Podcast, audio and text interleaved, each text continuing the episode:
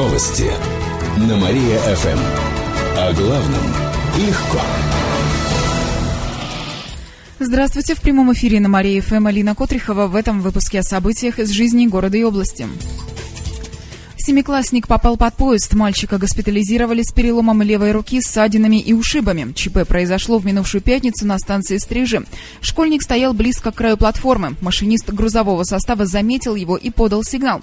Школьник отошел от края, но развернулся к поезду спиной, закрываясь от снежного вихря. Поскользнулся, и его зацепило составом и протащило около двух метров. Как сообщили в Кировской транспортной полиции, сейчас проводится проверка, а в школе, в которой учится пострадавший мальчик, провели среди детей профилактику профилактическую беседу.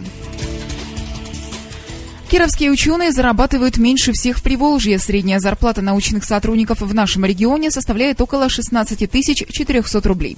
Ниже только в республике Мариэл. Там ученые получают около 13 тысяч. Об этом сообщает сайт Новый Нижний со ссылкой на Нижегород Стат.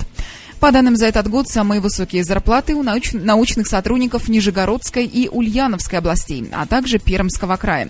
Им платят от 30 до 40 тысяч рублей в месяц.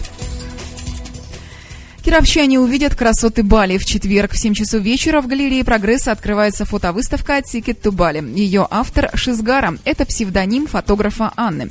Раньше она работала в московском банке, а потом переехала на месяц на Бали. Девушка взяла с собой фотоаппарат и сделала там снимки. После этого она поняла, что не хочет возвращаться в офис и предпочла путешествовать и фотографировать.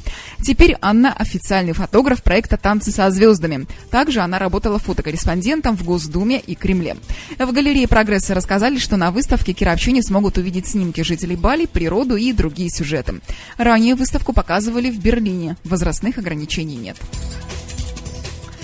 Эти и другие новости читайте на нашем сайте mariafm.ru. А у меня на этом все. В студии была Алина Котрихова.